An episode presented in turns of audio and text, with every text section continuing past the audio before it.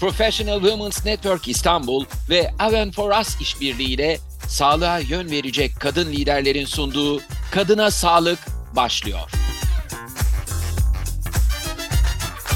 Sağlığa yön verecek kadın liderlerin sunduğu Kadına Sağlık podcast yayınına hepiniz hoş geldiniz efendim. Her bölümde alanında saygın uzman bir kadın hocamızla bir araya geliyoruz ve bugün konuğum Profesör Doktor Nesrin Dilbas olacak. Hocam hoş geldiniz.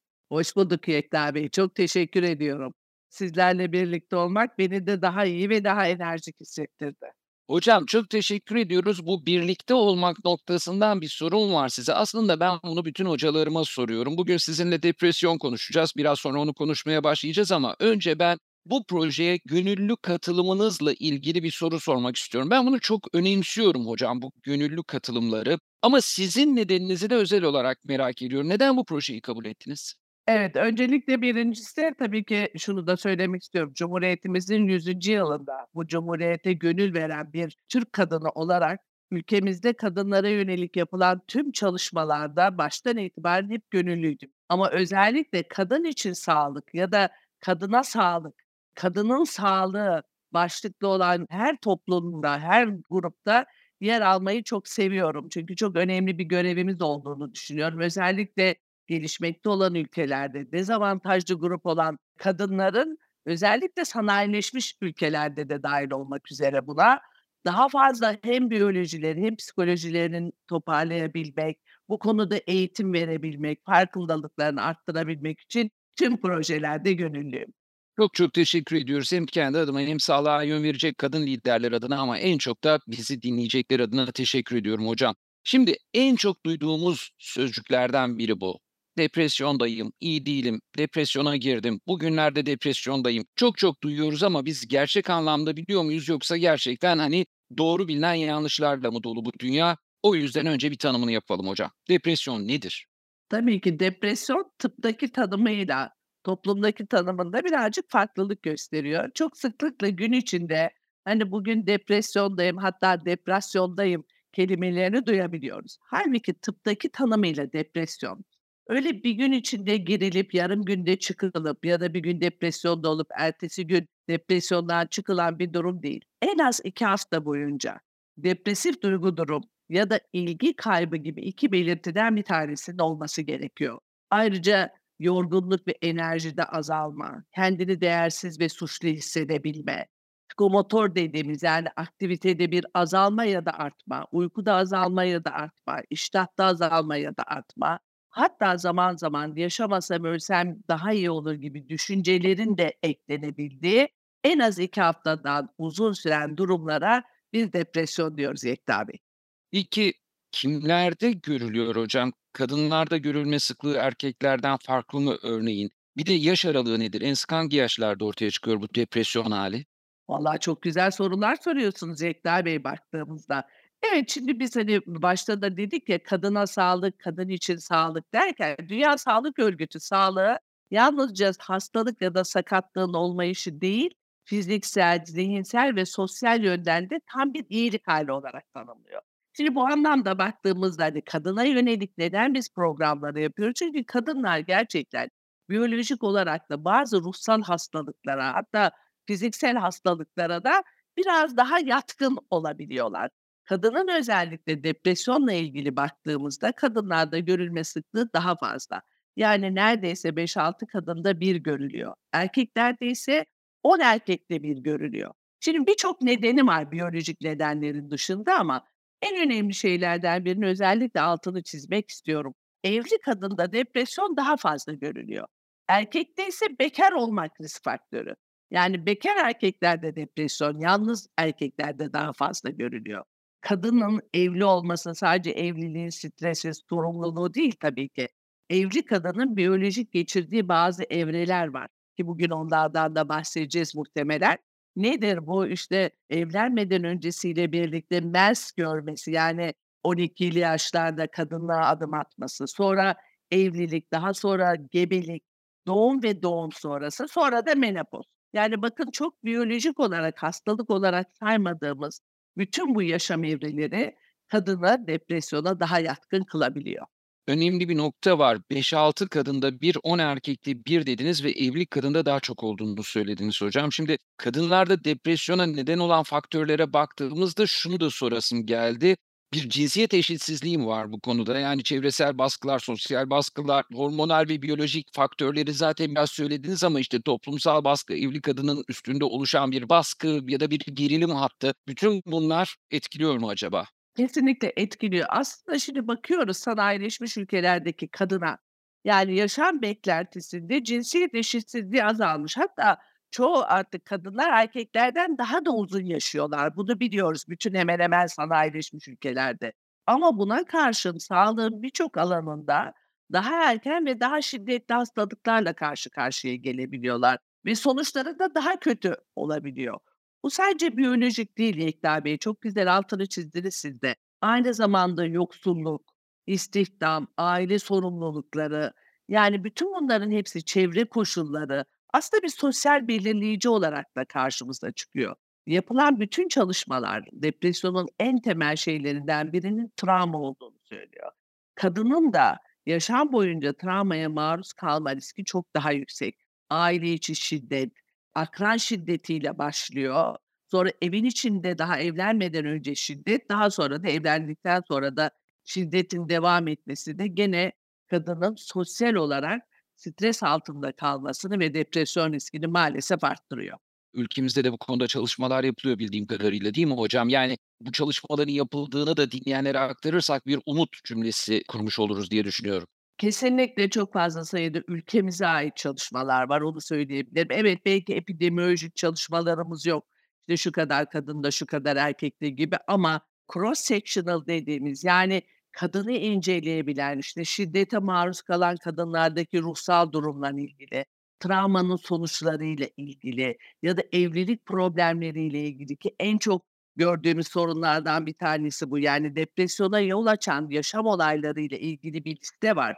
Bu listenin başındaki birinci şey yakınınızın ölümü. Yani eşinizin, çocuğunuzun ya da anne baba kaybıyla başlıyor. Sonra ciddi bir iş kaybı olabiliyor bu emeklilik de dâhil olmak üzere. Bakın hep stresli olaylardan bahsediyorum. Sonrasında bir para kaybı olabiliyor sıralama geldiğinde ama hepsini birleştirdiğimizde asıl temel travma. Yani bunların hepsi bizim ülkemize ait veriler, bizim ülkemize ait çalışmalar ve sadece tabii nedenleri belirlemiyoruz. Bu nedenlere yönelik neler yapabiliriz'i de bizler profesyoneller çalışıyoruz ama özellikle işte bu tür programlarla kadının farkındalığını arttırarak var olan strese nasıl baş edebileceğini, yani koruyucu faktörleri konuşmak gerekiyor Yekta Bey. Nasıl kadın kendini koruyabilir? Biyolojiklerden koruyamayabiliriz ama sosyal olan ya da psikolojik olarak risk faktörü olabilecek şeyleri nasıl koruyabiliriz? Biraz da bu konudaki farkındalığı arttırmak istiyoruz. Çok teşekkür ediyoruz hocam. Biraz önce belirtileri anlattınız. İşte en az birkaç hafta süren depresif durumu, ilgi kaybı, bir suçlu hissetme hali, iştahsızlık, uykusuzluk hatta belki de ölüm düşüncesi. Ancak ben bir de kadınlar özelinde sormak istiyorum. Biraz daha burayı açalım istiyorum hocam. Bizi dinleyen kadınlar, dinleyicilerimiz depresyonda olduklarını nasıl anlayabilirler?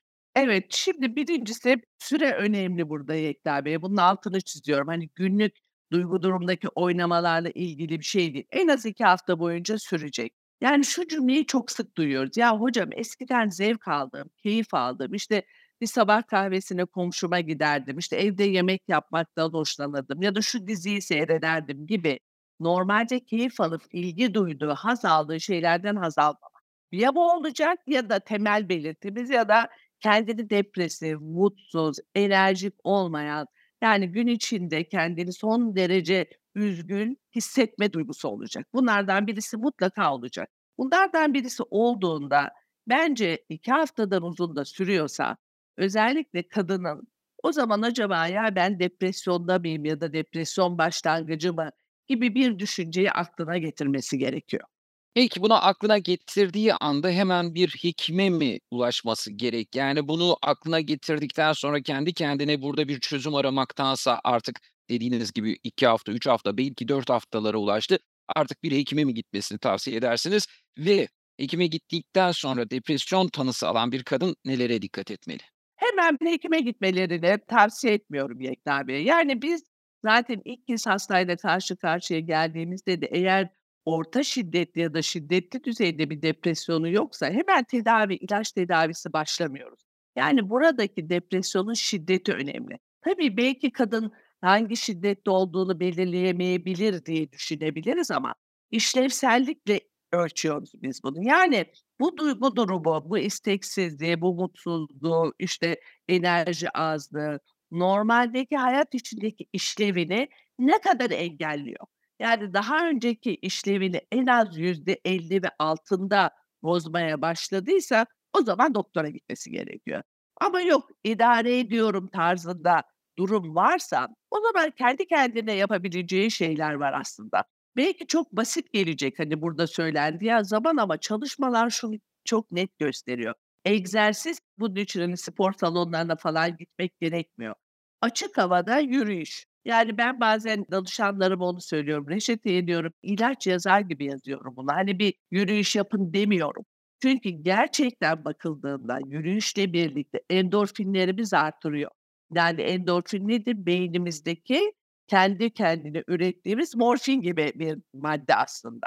Yani beraberinde stres hormonlarımız azalıyor. En önemlisi güneşli havada yürüdüğümüzde gözümüzden içeriye güneş ışığının girmesiyle birlikte serotonin dediğimiz mutluluk hormonumuz da artıyor. Yani bakın hiç ilaç olmadan sadece bir yürüyüş ve gün ışığından, ışıktan, güneşten yararlanma aslında bir iki üç hafta bunu denemesi gerekiyor insanın. Ama buna rağmen ya aynı kalır ya da gittikçe şiddetli bir artış oluyorsa o zaman bir profesyonel yardım gerekebilir. Ama hemen başlar başlamaz ilk 2-3 haftada bu önlemler bence yeterli olacaktır. Genel olarak bunu söylüyorum. Bütün sağlığa yön verecek kadın liderlerin sunduğu Kadına Sağlık podcast serisinin bir temel cümlesi olabilir bu. Yürüyüş, yürüyüş, yürüyüş. Burada hocama ben de çok katılıyorum. Aslında hocam galiba şeyden de kurtulmamız gerekiyor. Bu çokça kullanılmasından ve gündelik dile yerleşmesinden. Hani başta konuştuğumuz konu bunun gerçekten tanımlanması başka. Sürekli işte ben depresyondayım, depresyondayım diye bunu deyim yerindeyse ağzımıza sakız etmemiz başka. Galiba dilde de bir değişim gerekiyor. Bilmem katılır mısınız? Kesinlikle katılıyorum size bununla ilgili. Yani bu biraz şeye benzetiyorum ben. Konumuz o değil ama gene de ondan birazcık bahsetmek istiyorum. Yani böyle annelerle, ebeveynlerle konuştuğumuzda hep şöyle bir cümle diyorum. Hocam ben hiçbir şey istemiyorum. Yeter ki çocuğum mutlu olsun. Yani, böyle, bir mutlulukla da ilgili, hani, sürekli bir mutlu olunsun, işte, her şey çok güzel olsun ama böyle bir dünya yok. Yani, eee, her an mutlu olabilmemiz çok mümkün değil. Aynı ben şeye benzetiyorum bunu, hani, yemek yediğimizde sürekli tatlı yersek o zaman diğer tatları ayırt etme şansımız olmayacaktır. Yani, sonuçta mutlu olmak demek, beklenti ile o an olan durum örtüşüyorsa mutlu oluyoruz. Şimdi burada da aynı şekilde, yani, Depresyonla ilgili baktığımız zaman da ya da, hani, hayattaki mutsuzluklarla ilgili baktığımız zaman da biz eğer hayatı tamamen doğru algılayabiliyorsak, acısıyla, tatlısıyla ve bununla baş edebilecek bir yaşam planlıyorsak o zaman depresyondan da aslında kendimizi koruyabiliriz. Arada bir kendimize mutsuz olma, başarısız olma hakkını da tanımamız lazım. Bunlar da insana dair en doğal durumlar, duygular. Peki hocam ülkemizde depresyon tanısı almış kadınları ne gibi zorluklar bekliyor? Ne gibi zorluklarla, özellikle toplumsal zorluklarla başa çıkmak zorunda kalıyorlar? Evet, şimdi depresyon tanısı alan kadınlar aslında herhangi bir hastalıkla ilgili tanı alan kadınlar sağlık hizmetleri de dâhil olmak üzere yaşam ihtiyaçlarına olan erişimlerini kısıtlıyorsa bu sağlık durumu o zaman gerçekten daha da dezavantajlı duruma gelebiliyorlar.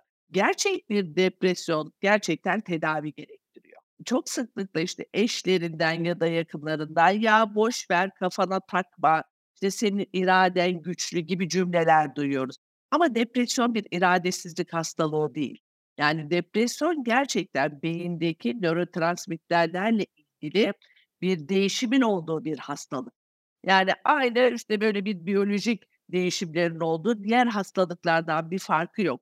Onun için böyle bir durumda çok sıklıkla güç kaybı, güçsüzlük, zayıflık gibi algılanıldığında maalesef tırnak içinde söylüyorum toplumumuzda az da olsa hala devam eden kadının bir güçsüz olduğuna dair bir algıyla da örtüştüğünde kadının değil bir destek alması daha da anlaşılmazlıkla birlikte depresyonu maalesef derinleşiyor.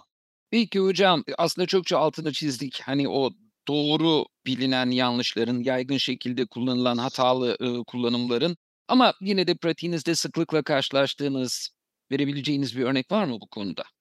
Tabii ki birçok örnek var aslında, aaa, baktığımızda özellikle depresyonla ilgili.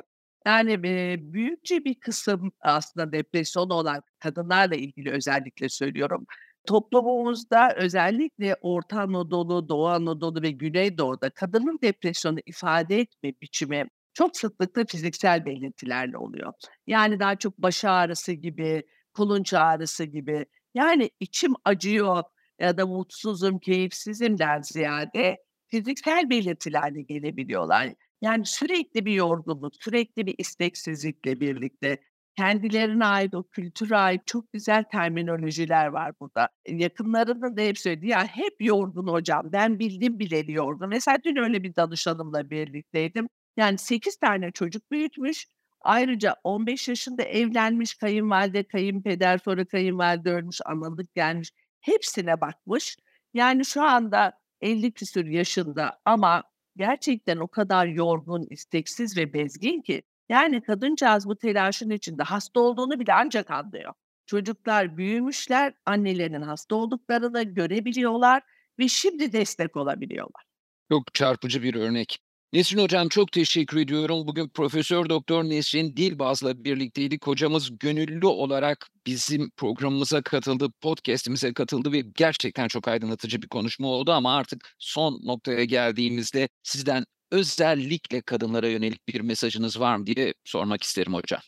Tabii ki. Ben özellikle başta da söylediğim birkaç şeyin altını çizmek istiyorum. Bunlardan bir tanesi kadın biyolojik olarak depresyona yatkın kılan yaşam dönemleri var. En önemlilerinden bir tanesi de gebelik, doğum ve doğum sonrası dönemle ilgili. Yani aslında bir taraftan çok mutlu olurken, bir taraftan çok istediği bir şeye sahip olurken diğer taraftan da biyolojik olarak bir depresyonu yaşayabiliyorlar. Ama burada kadın olarak, yani ülkemizde yaşayan, ülkemizde büyüyen bir kadın olarak isteğim şu: Biz kadınlar güçsüz değiliz aslında. Tam tersine, hani, gerçekten savaşçılarız. Ailenin içinde ne yapılacağına, ne zaman yapılacağına, hangi doktora gidileceğine hepsine aslında kadın karar veriyor. Yani ailenin arkasındaki gizli kahraman biz kadınlarız. Onun için burada bu kadar stresin ve yorgunluğun içinde eğer bir depresyonumuz gelişiyorsa bundan utanmamalıyız, korkmamalıyız. Bununla da yaşamdan olduğu gibi mücadele etmeliyiz. Çünkü o mücadele gücü bizde var. Hormonlarımızda var. Daha baştan itibaren gelişimimizde var. Aslında evrimimizde olan bir şey. Onun için bu kadar çok hastalığa rağmen kadınlar daha uzun yaşıyor. İçimizdeki bu cevheri bilerek yaşamımıza devam edelim diyorum. Hocam, bütün dinleyicilerimizi harekete geçiren bir kapanış mesajı oldu. Çok teşekkür ediyorum. Bir sonraki yayında her zaman olduğu gibi yine kadın sağlığı ile ilgili önemli bir konuyu yine bir uzmanımızla, bir uzman doktorumuzla konuşmaya devam edeceğiz. Sağlığa yön verecek kadın liderlerin sunduğu Kadına Sağlık'ta bir sonraki bölümde görüşmek üzere. Sağlıkla ve mutlulukla kalın. Sağlığa yön verecek kadın liderler, Kadına Sağlık podcast serisini sundu.